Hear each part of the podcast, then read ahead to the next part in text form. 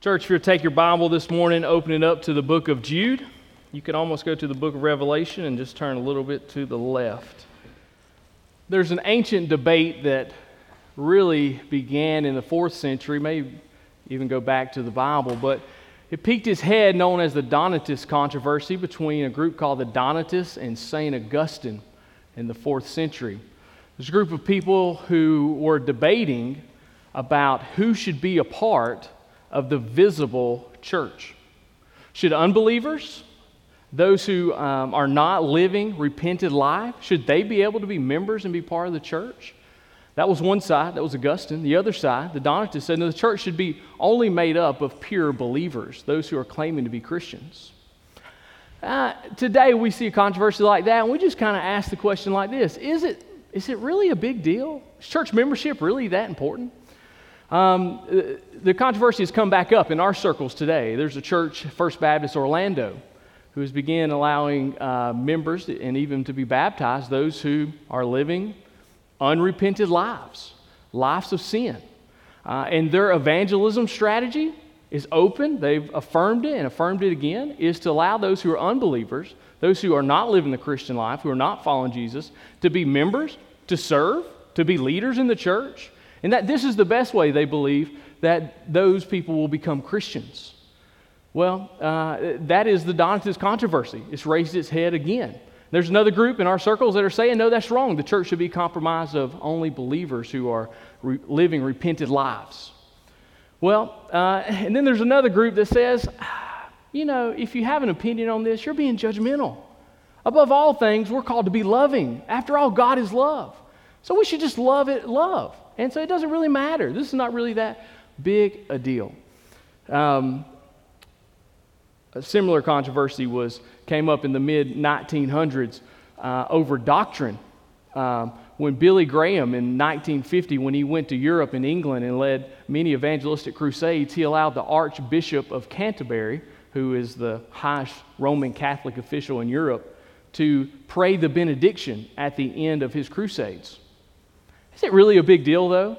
I mean, is there really that big a difference between Roman Catholics and Protestants? I mean, was the Reformation, was it really that important? Was it just a really a misunderstanding? I mean, is doctrine, is theology, is it really that important? I mean, shouldn't we just love all? Uh, you know, after all, I mean, don't the Bible say not to judge? That's kind of the arguments we hear um, today. So, how do we think about these things? Is it really that big a deal that T.D. Jakes does not believe in the orthodox view of the Trinity? Is that really a big deal? Is it really a big deal that um, the most popular songwriting, Bethel and Hillsong, that fills most churches today in America, their music, is it really a big deal that their pastor, Bill Johnson, doesn't believe in the full divinity of Jesus? Is it really that big a deal? I mean, we just need to love all. We can't judge. Who are we to cast judgment on such questions as these? We should just continue, right? We shouldn't cast such judgments. Well, friend, those issues are before us today. And um, I would encourage us to not have our own opinions on all the things I just mentioned, but we should go to the Word of God and see what the Bible has to say about such issues of truth and doctrine and theology. So, with that being said, let us read the book of Jude this morning and uh, see what Jude, see what the Bible, see what the Holy Spirit, see what God has to tell us about these issues. Jude, a bondservant of Jesus Christ and brother of James. Right out of the gate, this book is written by the half brother of Jesus, this letter. Uh, he says he's a brother of James. We know James was the half brother of Jesus, and so was Jude if he was his brother. And we know Jesus had four half brothers. I say that. Uh, you understand what I mean. But Jude said here he's a bondservant, he's a slave of Jesus. That's his main relationship to our Lord and Savior. He says, To those who are called, sanctified by God the Father, and preserved in Jesus Christ. Mercy, peace, and love be multiplied to you. Beloved, while I was very diligent to write to you concerning our common salvation, he says, I wanted to write you a letter about the gospel. I wanted to sing Amazing Grace with you. He said, however, I found it necessary to write to you ex- exhorting you to contend. That word means to fight, to strive. Today you mention a word like that You're judging, you're judgmental, you're narrow, you're bigoted. But Jude doesn't care. He said, Contend earnestly for the faith which was once delivered to the saints. For certain men have crept in unnoticed, who long ago were marked out for this condemnation. Uh oh. He didn't condemn somebody. Uh oh. Ungodly men. Oh, now he's name calling. Jude's going to get some hate mail for this letter. Who turned the grace of God into lewdness and to deny the only Lord God in our Lord Jesus Christ. Do you know what the word lewdness means? It means a sexual behavior that is despised.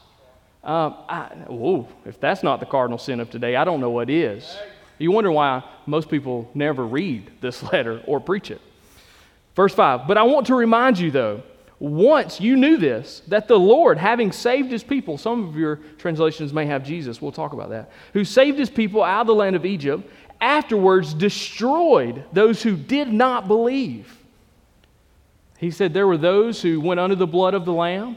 There are those who went across the Red Sea, were baptized, but they were destroyed.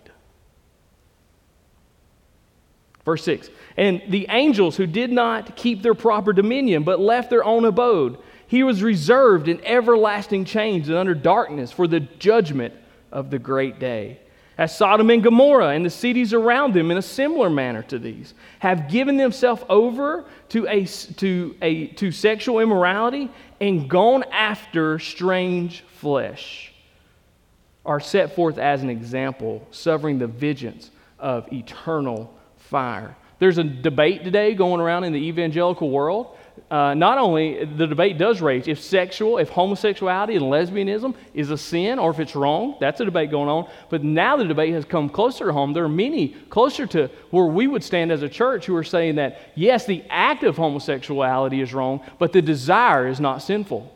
Here it says they went after strange flesh. Sodom and Gomorrah, the people, you remember the story, they wanted to have sexual relations. They were men with other men, they desired that. Here, that is sexual immorality. Here, that deserves judgment.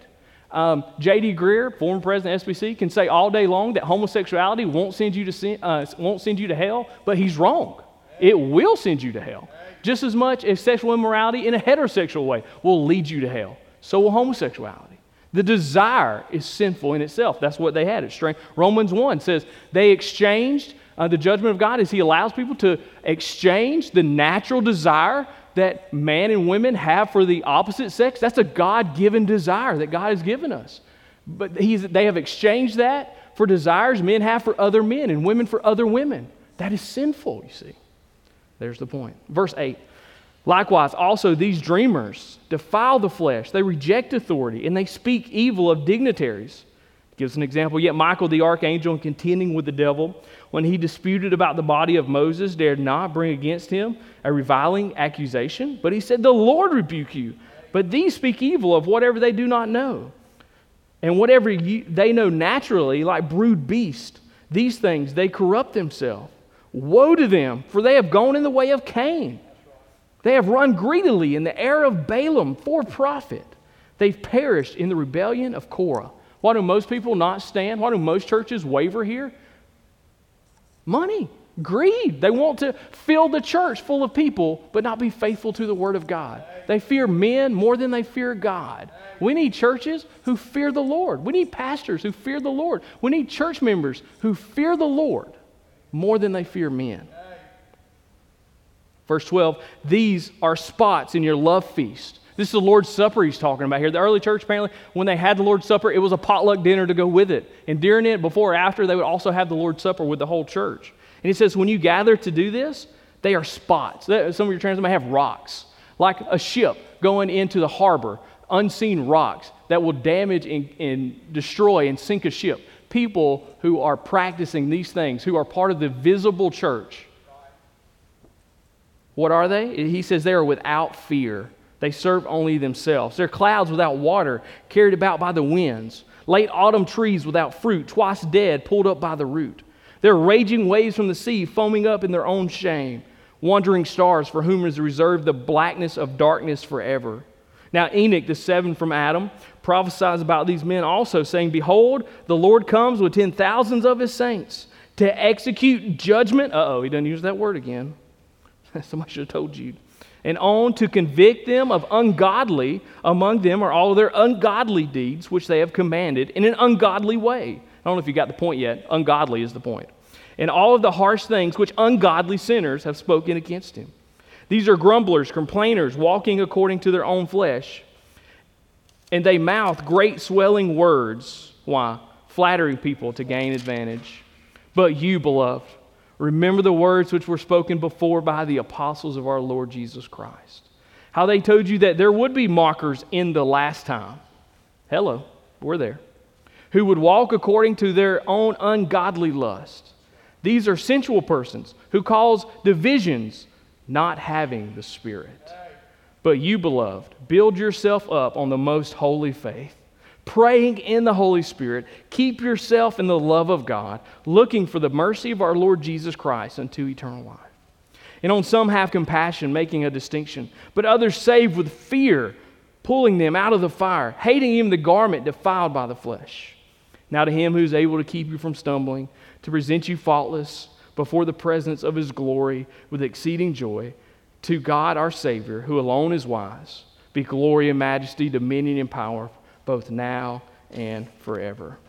Let's go to the Lord in prayer. Father, we need thee every hour. Father, we need you now for clarity. We need you now for understanding. Would your Holy Spirit do what you sent him to do to convict us of sin? Lord, start with me.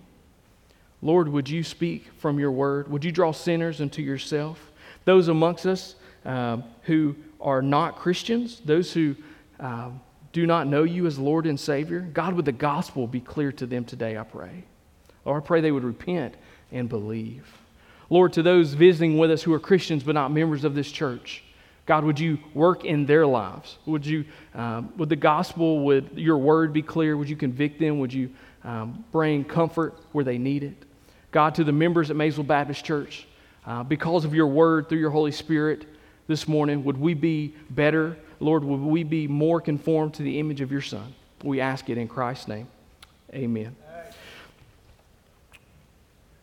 So, here, the, the point of this letter from Jude is to contend, it's to strive, it's to fight. For most Christians, when they heard the president of Ukraine say when the war began, when he said, I don't need a ride, I need guns, that was a foreign concept for most Christians. I mean, the church today has become so weak, so um, uh, emasculated. It's become where it, fighting, standing for the truth is something that doesn't really concern itself anymore. We just want to be known as loving and non judgmental.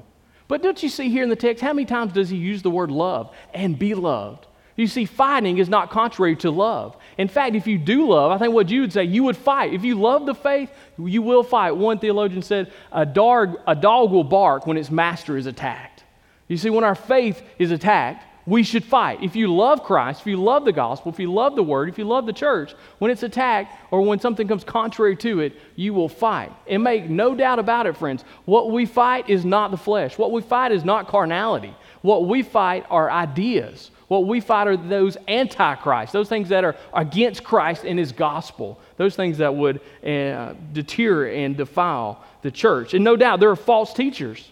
But we are to try to save them. But we are, in fact, to write against them and speak against them. That's what Jude does here. Well, how do we do that? First, uh, I believe to win a game, you got to have good offense and good defense. And Jude believes the same thing. One, he, he starts out, we got to know what we believe, church. We got to know what we believe. And we need to recognize we're all called to fight. Who in the letter, who is Jude writing to? Is he writing to pastors? Is he writing to church leaders? Is he writing to college graduates, those who study theology and philosophy? No.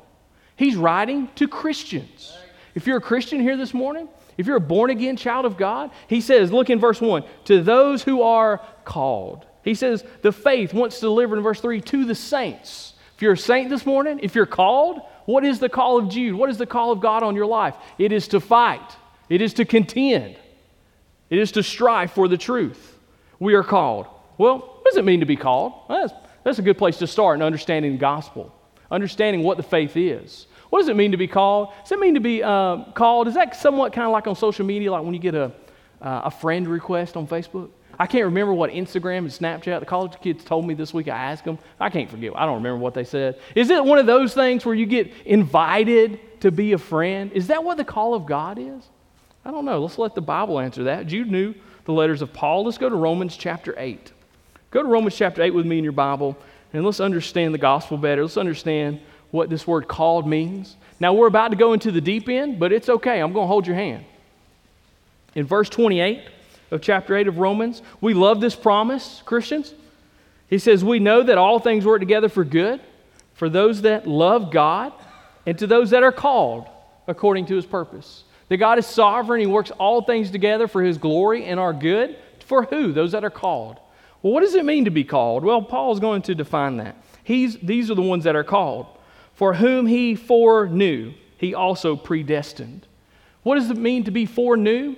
Um, God is omniscient, he does know all things. He does, uh, before the world was created, yes, we affirm that God knew everything was going to take place. He knows everything. But this word foreknew means to place love upon.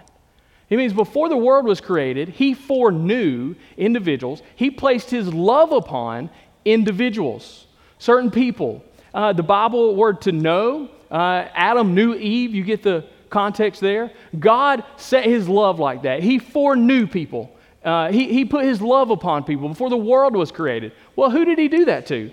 Those he predestined.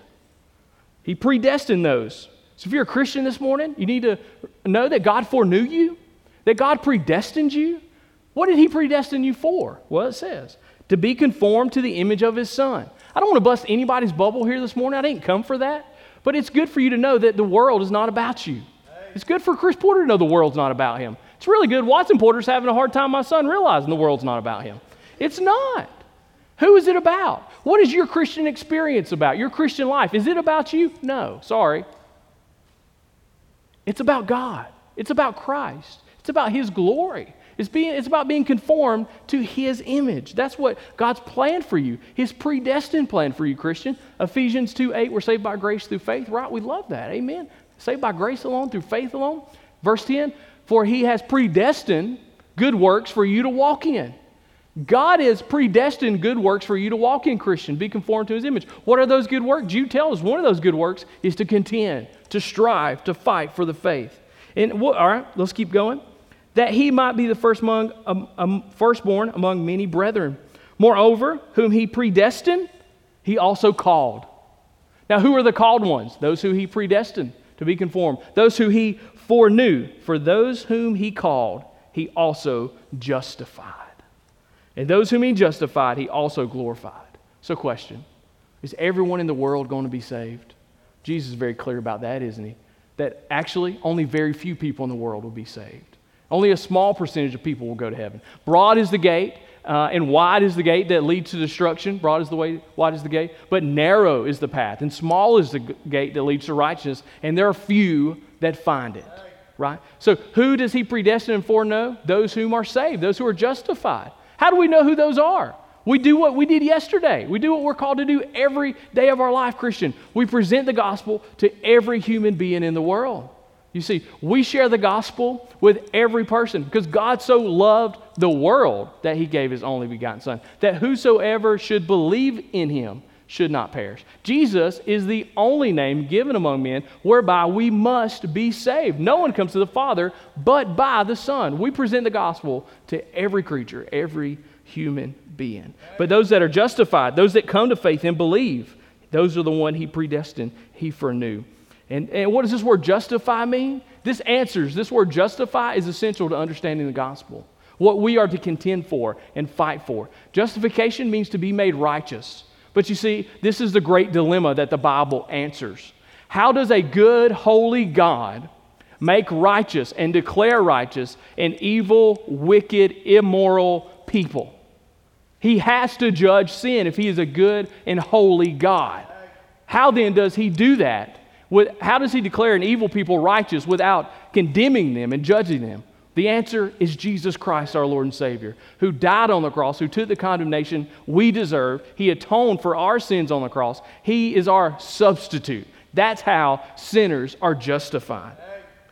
He justified, he also glorified. You say, that's deep water, I understand. Turn with me to John chapter 6, the greatest teacher ever to live and alive today, speaks on the same topic when he in John chapter 6 when he fed thousands. In verse 35 of John 6, I kind of cheated. I had it marked, sorry.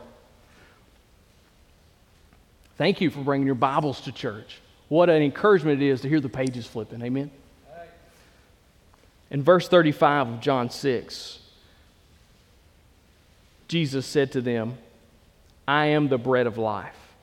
He who comes to me shall never hunger. He who believes in me shall never thirst. Amen. But I said to you, uh, I said that you have seen me and you do not believe. Here, verse 37 All that the Father gives me come to me. And the one who comes to me, I will by no means cast out.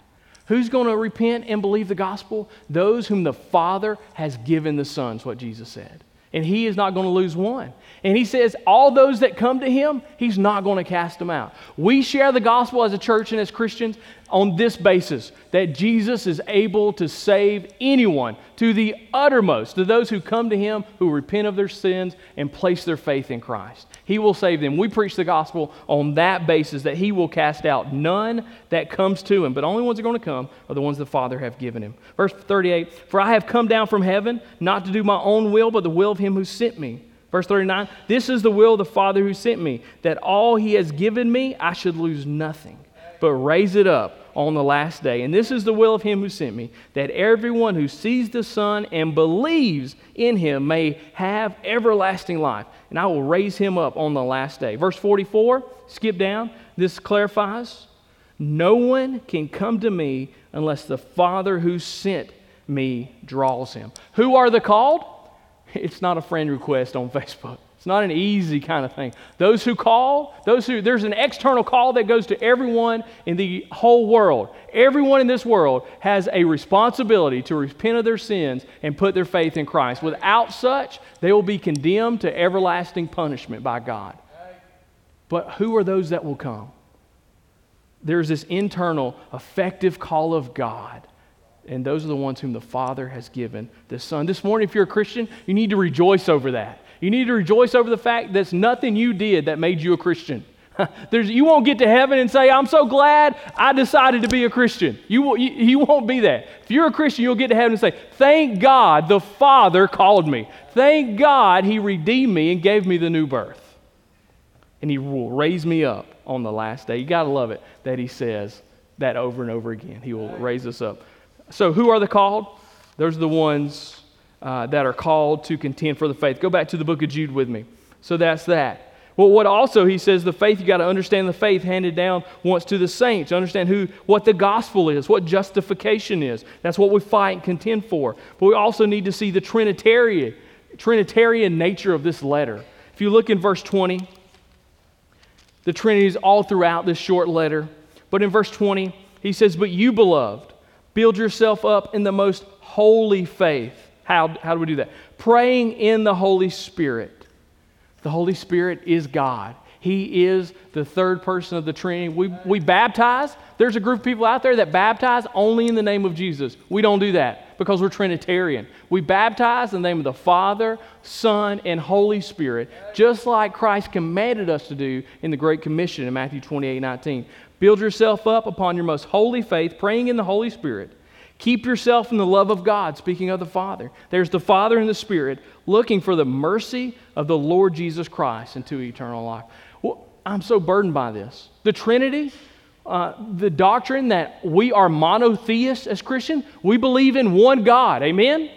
We believe in one God, but God is three persons the person of the Father, the Son, and the Holy Spirit. Okay? That's the doctrine of the Trinity that we confess. That's the foundation of our faith.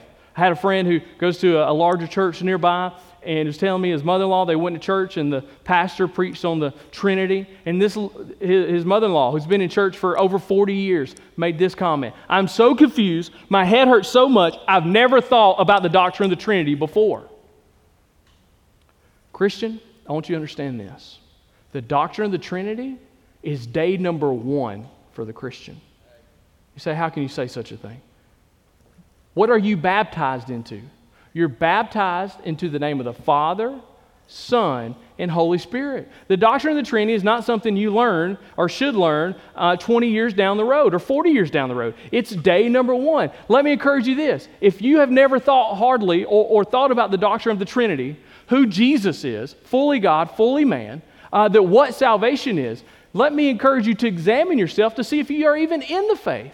You see, what could probably, or, or what could be a chance, is that you're, you're Christian only simply that you know you're not Muslim, that you're not, um, you're not Buddhist, but you're just Christian by culture. You've, actually, you've never actually considered the doctrines of the Bible. The very foundations of the faith is this what the gospel is, what salvation is, who God is, the Trinity, and who Christ is, our Lord and Savior. Do you understand if you miss it on any of those marks, you're not a Christian? Orthodox Christianity, if you do not confirm at least those three fundamental things, you're not a Christian. You see, to miss it in one of these errors makes you Jehovah's Witness, makes you a Mormon. If you, that's what, what makes them not pro, what, what makes them not Christian, what makes them cults, is they miss it in the doctrine of the Trinity and the doctrine of salvation. So, friend, have you considered the doctrines of the Bible? I would infer to you theology actually does matter. Doctrine actually does matter. That's what we stand on. The church is the pillar and foundation of truth. We need to know what we believe. So that's the offense. We need to know. And, you see the person of, Christ here. I wish we had more time, but you, you see in verse, uh, I didn't miss the page. In, in verse 4, it speaks about our Lord Jesus Christ. And right at the end of verse 4, it talks about the only Lord God, speaking of the Father and our Lord Jesus Christ. Some of your translations in verse 5, okay, verse 5 is talking about in the Old Testament, in Numbers 14, when God brought the children of Israel out of Egypt. Okay? Some of your trans says that the Lord, okay, let me read verse 5. But I want to remind you, though you once knew this, that the Lord. Some of your translations have Jesus there. Because the Lord in verse 4 is talking about Jesus. And Jude here is talking about Jesus in the Old Testament. You see, Jesus, John 1 tells us, uh, created the world. The world was created through Christ. Jesus Christ is eternal. Uh, him, the Father, Son, and Holy Spirit are co equals, co eternal in nature. And see, sometimes I hear the gospel presented like this, and I think it's error. Sometimes the gospel is presented that God the Father is wrath, full of wrath and anger against sin. And the Son is the person of the Trinity who's full of grace and truth. And on the cross, he took the anger of, and wrath of the Father on the cross because he's full of grace and truth. That's not Trinitarian at all because we believe in one God. God is one. The wrath that Jesus Christ took on the cross was the wrath of the Father, the wrath of the Son, and the wrath of the Holy Spirit. He took his own wrath on the cross for us. You see, God the Father is full of grace and truth and anger against sin. The Son is the same, and the Spirit is the same because they are the same essence. Eh, what does it say about these people in the Old Testament? They were destroyed. Who destroyed these people in the Old Testament? Jesus did. See, Jesus is full of love and grace and truth, but he's also full of anger and wrath against sin. Don't you see that? Here, that's what he's saying. This is the doctrine of Christ. This is what the church at Maysville, this is what we affirm about Jesus. And if you're a Christian, this is what you would affirm as well. So we got to know what we believe, church. Uh, so now we got to know what to look out for. How do we play defense? We got to play defense against false teachers. Let's notice a couple things. We need to first recognize their message, the message of the unbeliever. He says at the end of verse 4 that these are ungodly men. They turn the grace of our Lord into lewdness and deny the only Lord God and our Lord and Savior Jesus Christ. They turn the grace of God into sin. They turn the grace of God into a license to sin. They preach a gospel that is forgiveness without repentance. They say you can be forgiven. All you got to do is ask for forgiveness. Maybe what you got to do is just go through this sacrament, go through this ordinance, go through this ceremony, and, you, and just it doesn't matter how you live necessarily. In fact, you may now be able to live more sinful because of this. They preach a gospel. What do they reject? They reject the lordship of Christ. Uh, look at uh, in verse 8. Likewise, they are dreamers. They defile the flesh. They reject authority. Today, many gospel presentations leave out the necessity to repent of your sins and follow Christ. Today, if you think you can just simply ask for forgiveness and continue in your sin, you're wrong. What is the outcome of teaching this, sharing the gospel? Well, it's verse 5. You see, this kind of gospel presentation that says you can be forgiven of your sins, maybe if you just say a prayer, if you just ask for forgiveness, Jesus died for you, so just place your faith there. If that's all it is, that's half the gospel. You have to repent of your sins because the one who you're believing in is not just another person. He is a human, but he's God. He's Lord. And if you're a Christian, he's Lord of your life, you see. And someone present a gospel to you to believe a gospel that you can just, Jesus can be your Savior and not your Lord, that's not the full gospel. And what does it do? It leaves you in your sin. You may go through the waters of baptism, you may go through the confirmation of the membership class here at Maysville. But what will happen if you live in unrepented sin? You will die and be destroyed. You'll be judged and condemned. Ain't that what he said at the end of verse 5? Those who come out of Egypt, afterward they were destroyed. Why? Because they did not believe. Friends, if you continue in sin, if you're living Christian, confessing Christian, in sin that is unrepentant, if you're living a sinful lifestyle, let me listen, listen if you hear nothing else. You can have no assurance of your salvation. How do you know a tree? By its fruit. So they preach a half gospel. And why do they do that? For greed. They do it in verse the end of verse 9. they go the air of Balaam. You remember Balaam. Balaam in the Old Testament cursed Israel for money. That's what these, that's what these false teachers are doing. Uh, it, it, says at the end of verse 16, they do this to flatter people. Acts 20, verse 30, Paul warned that there will be men who speak perverse things that will rise up among you to draw away disciples after themselves. 1 Timothy chapter 4, you know the warning of Paul that there will become a time when people do not endure sound doctrine, but they will acquire teachers according to their flesh to hear what their itching ears desire. It's what most of the American church is. People just wanting to hear what their itching ears, their flesh, wants to hear. This is uh, the problem with these false teachers. Uh, you see their false doctrine, but you also see uh, their false gospel they present, but you also see their lifestyle. You can mark out false teachers. What is their lifestyle? They're ungodly. You see that word there? In verse 4 For certain men have crept in unnoticed, who long ago were marked out for the condemnation. They are ungodly men. Down in verse 15, to execute judgment on all, to convict all who are ungodly among them all, ungodly deeds which they have committed in ungodly way, and of all harsh things which ungodly sinners have spoken of. The word ungodly here, um, a compound word, man, alpha, uh, negative, uh, and, and reverence. The word is there irrev- irreverent. You see, what um, these false teachers and false teachers are not talking, they're not just living out in sin and, and promoting sin necessarily. Some are. But they're just irreverent, irreverent to the things of God. You, know this. It's not uncommon to see men wear hats. Church is it? it it's not uncommon to um, I mean, just, just see how irreverent we treat it. Most, church, most Christians, most churches treat this area where the church gathers to worship God and I'm affirming that the church is the people, but the church is also the gathering. That's what church means to gather.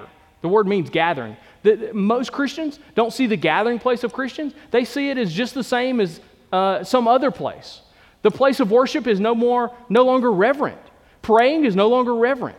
Um, teaching the Bible, preaching the Bible is no longer reverent. Many churches just walk in and see what most of the members are wearing. Just see what most people are, how most pastors are, are dressed. Why? Because they see preaching and coming to church as a common thing. They don't see this as a sacred thing. They don't see the church as holy. They don't see worship as holy. They are irreverent. You see. What did I say earlier? 1 Timothy chapter 3, verse 15. The church is uh, the pillar and ground of truth. We wonder why we live in a culture that doesn't treat the church with respect is because most Christians don't treat it with respect. We wonder why we live in a culture that doesn't respect marriage as defined in the scripture because the church doesn't see marriage as a holy thing. You see, we are the ground and pillar of truth. And how can we expect unbelievers to treat things as holy uh, if we treat things that are uh, holy as just common? Gender. How, we shouldn't point too many fingers at, at the church at large uh, or at the, the culture at large, not understanding or counting holy gender, male and female, because when, since when does the church have we defined what is masculinity and femininity? Well, since when we have taught and defined what it means to be a man and what it means to be a woman? We have not considered these things as holy and sacred as ordained by God. How much more then can we expect the culture to do any of that? If the church won't do that. Marriage, same way. The church, uh, offices of the church, what it means to be a pastor, what it means to be a deacon, who can be a pastor, who can be a deacon. If the church won't obey the word of God on these things, how can we expect the world in general to have respect for the church? Irreverence. False teachers are irreverent, they are ungodly. One of the things it says about these men, I want you to look in verse 8. Likewise, they are dreamers. They are dreamers. They are mystics. False teachers are mystics. Uh, at the end of verse 3, it says that we have received a faith which was once delivered to the saints. Listen, the, what we contend for and strive for is complete. The gospel, the word of God, doesn't need to be added to or taken away from. It is complete. What these false teachers in Jude's day were doing, they were having dreams and saying, God spoke this to me. They were adding to the revelation of God by saying they were receiving dreams from God. They were mystics. I see so much mysticism in our churches today. The Pentecostal movement has, has affected the Baptist churches more than we want to acknowledge. Why? Because we have become mystics. And here's what mystics do. It's what these, you, you see what Jude is saying? Jude is saying that the faith we contend for was delivered, it was given, it is complete, and it was given to you. Say, these guys, they want to add to it. What did he, uh, in verse 17, what did he want you to do? Remember the words of the apostles. Ephesians chapter 2, verse 20 says, Paul says, Jesus is the cornerstone, and the prophets and the apostles are the foundation of the church. We have, in Hebrews chapter 1 uh, and verse 2 says, God in earlier times spoke in different ways through different ways, but at the end of times, He has spoken through His Son. He has spoken. He doesn't speak anymore. Hear me. The Holy Spirit only speaks to people through the written Word of God. We have become mystic today in this way. Many of us affirm that God still speaks to people outside of the written, complete Word of God. Uh, let me prove it. Jesus Calling, the most famous, the best selling devotion in the world, especially in America. I believe Sarah Evans, not Sarah Evans, I don't remember, Sarah Young wrote that. Here's what she says in the introduction She says, I know God speaks through His Word, but I want more. She said, This is how she wrote Jesus Calling. I sit down with blank piece of paper, and whatever God said to me, I wrote down. Apparently, God is still speaking. This is popular. Priscilla Shirer, heard her on TBN. I watch that in my free time just for fun. Um, she said, the first thing you have to understand to becoming a Christian is God still speaks to you if you allow Him. Friend, let me be clear. God speaks to you when you read the Bible, it is the Word of God. The Holy Spirit does not speak apart from the written Word of God. Does He guide and lead and give wisdom? 100% absolutely. I'm not denying that. But I'm saying God's Word, God has spoken. It is delivered once for the saints. Here's one thing I hear, and it gets me. You ever hear this about a church service? Oh, at that church service, I got to tell you about. Oh, I got to tell you, Chris, it was so good. Man, we got up singing, and it got so good, we just had an altar call. Preacher didn't even get to preach. He ain't got to preach for two weeks. Oh, so you're telling me God started to work apart from the Word of God, from the preaching of the Word of God? That's very interesting. You know what you call that? Emotionalism. You call that mysticism. Didn't expect to get too many amens on that one. it's okay. It's the, it's the, it's the faith delivered once for all. It has been delivered. You see, if, how, how, what do you do with God spoke to me? And if I say and believe this is God's word, If God spoke to you, I got to put that on the same plane I put this. Because if God spoke, God spoke. See, I have the objective word of God. I don't have to question whether or not God spoke here. I know He spoke. And the word tells me He has spoken. It is once for all delivered to the saints. Their message is that of mysticism. See, we have to know what we believe. Believe the Word of God. Believe the gospel that is defined in the Word of God. What do we need to know about these false teaching and false teachers? All throughout this letter, we need to understand that they are condemned. Just as those who are called were predestined and foreknew, these people were prepared beforehand for judgment.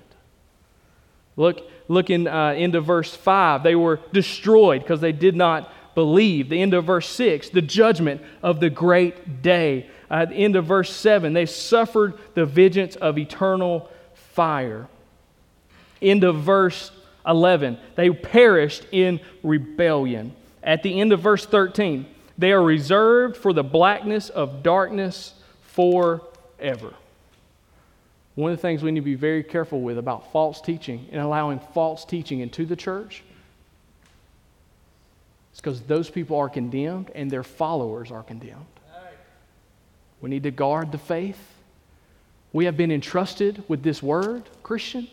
You have been entrusted as a Christian with this Bible, and it is our responsibility to share it, to give it away, to share the gospel with every person, but it's also our, our job to guard it to keep it, to keep it pure, to keep the Word of God as it is and has been delivered to us. So, how do we do that? Verse 20 is how we do it. He gives us instructions. We don't have to, we don't have to wonder. He tells us.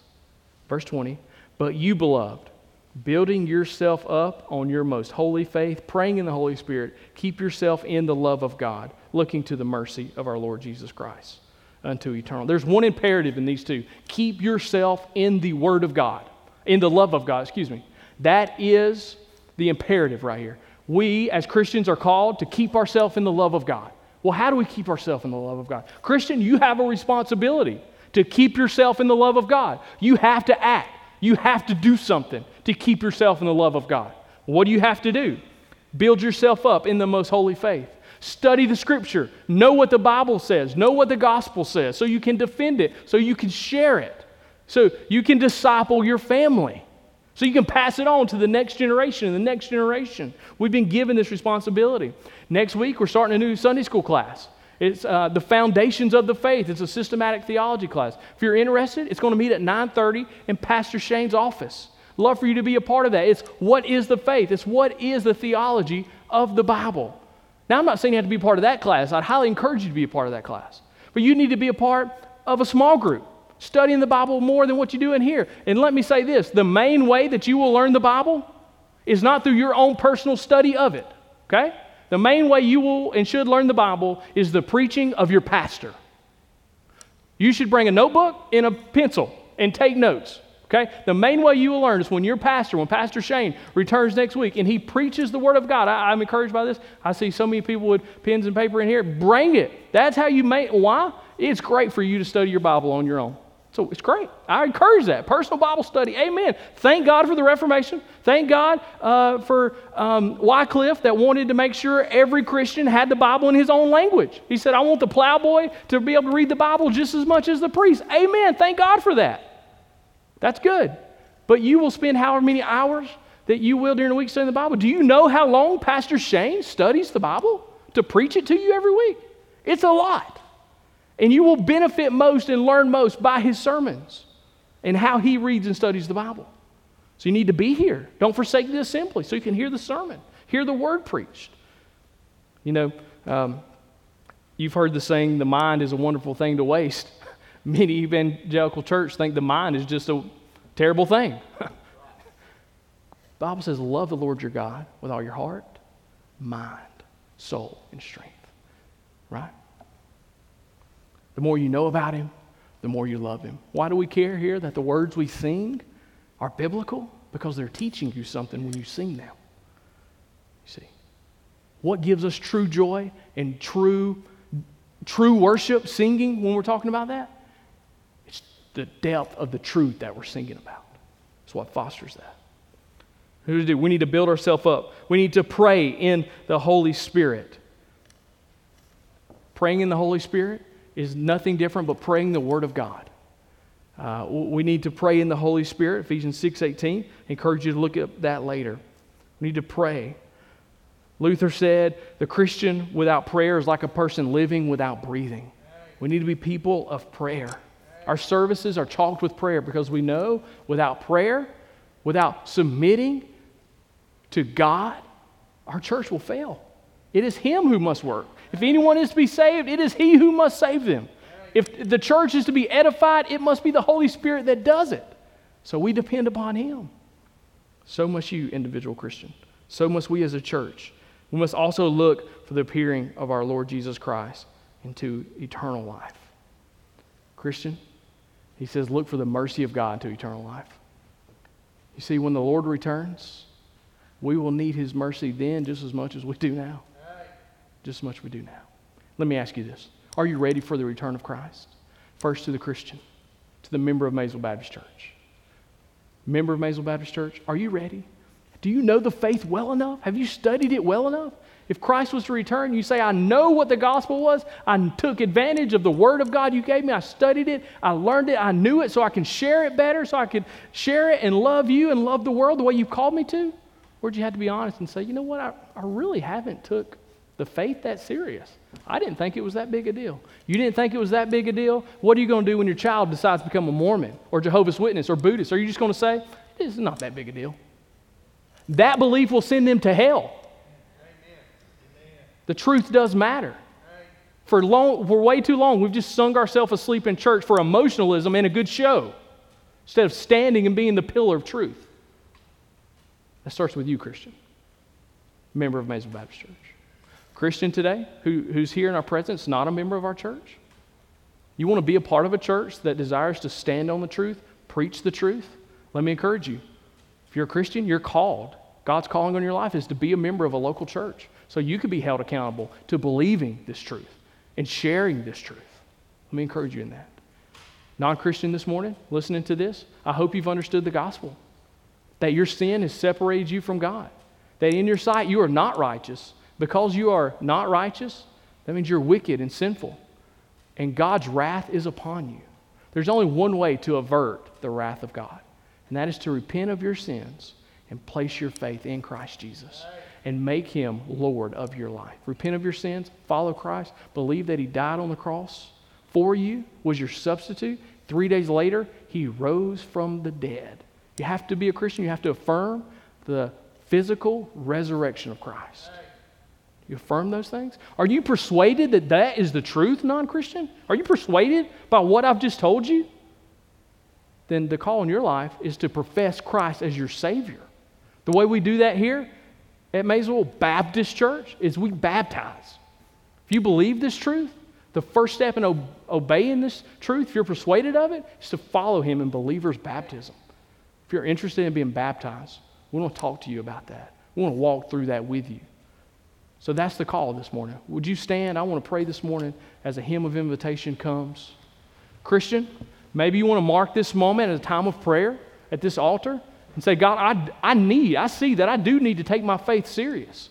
And it's time for me to start studying, to know what the faith is, to make sure I'm on a solid foundation. I need to be in a Bible study. I need to be more part of this church that will hold me accountable and love me in this. Maybe you need to join this church for that reason. Unbeliever, you want to be baptized? Are you persuaded of the truth we spoke about this morning? Maybe you'll come. I'd love to receive you during this time. Let me pray, and then we'll sing. Father, I pray during this time of invitation, God, that as we have heard your word, we've heard the letter of Jude, God, that we would respond in the way you've called us to. We ask in Christ's name. Amen.